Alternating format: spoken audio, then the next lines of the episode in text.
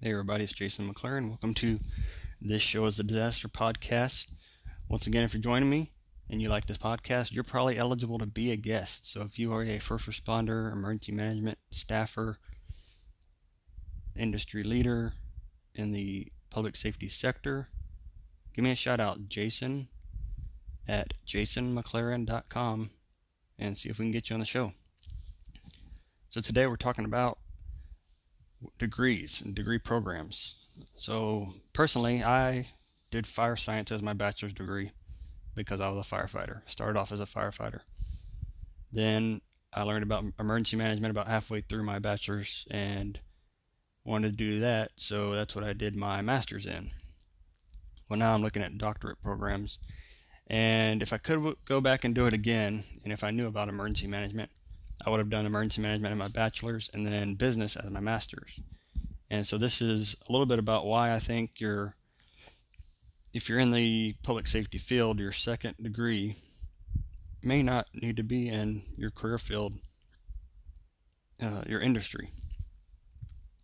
So I'll talk about the emergency management fire side because that's what I'm my background is, and I'd welcome anyone to come on the show and we can talk about police or security, uh, some of the other uh, areas we talk about. So, so back to my point, I'm going for my doctorate, and I picked Doctor of Business Administration, and why I think that ties into emergency management because if you look at the degree programs, you're going to talk about uh, different issues in the business, and really, emergency management is closely related to business continuity, especially if you're on the for-profit side or the commercial uh, economic side.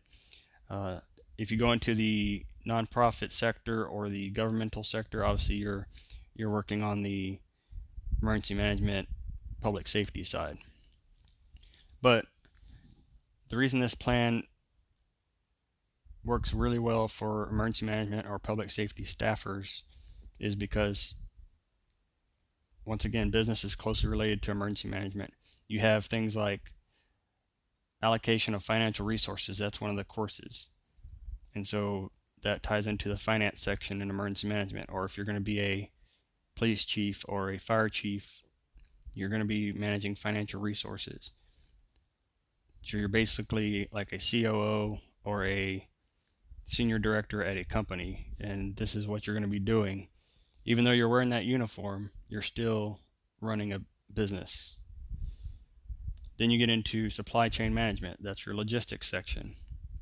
Once again, even if you're in the private private sector, nonprofit sector, governmental sector, you're running a small to meet or large business depending on the size of your city or organization. Then you get into managing human resources. That gets into your you know more drilled down logistics section. Personnel personnel unit leader or something like that. Uh, so, lots of things that go into that are related to the careers that we have chosen either public safety, emergency management, police, fire, EMS, nursing, hospital people. So then it gets into other issues such as leadership.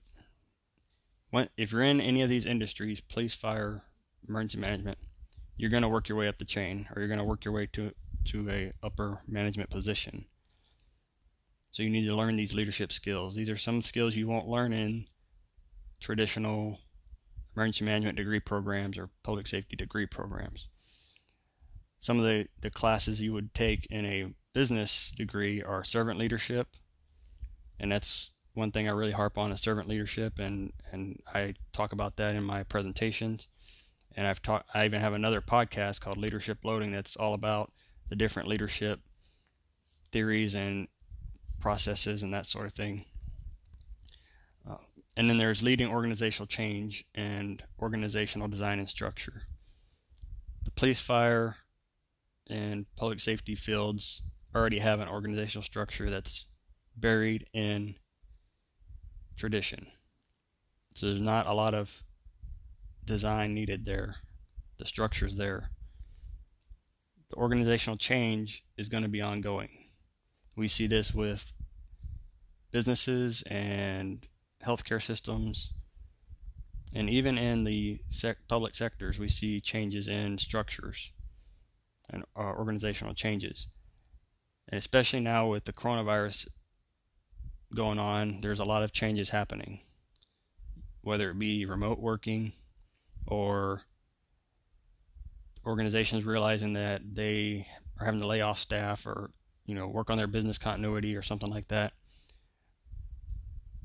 But these skills are things you're not going to necessarily learn in a bachelor's or master's program that is public safety oriented. So that's my two cents.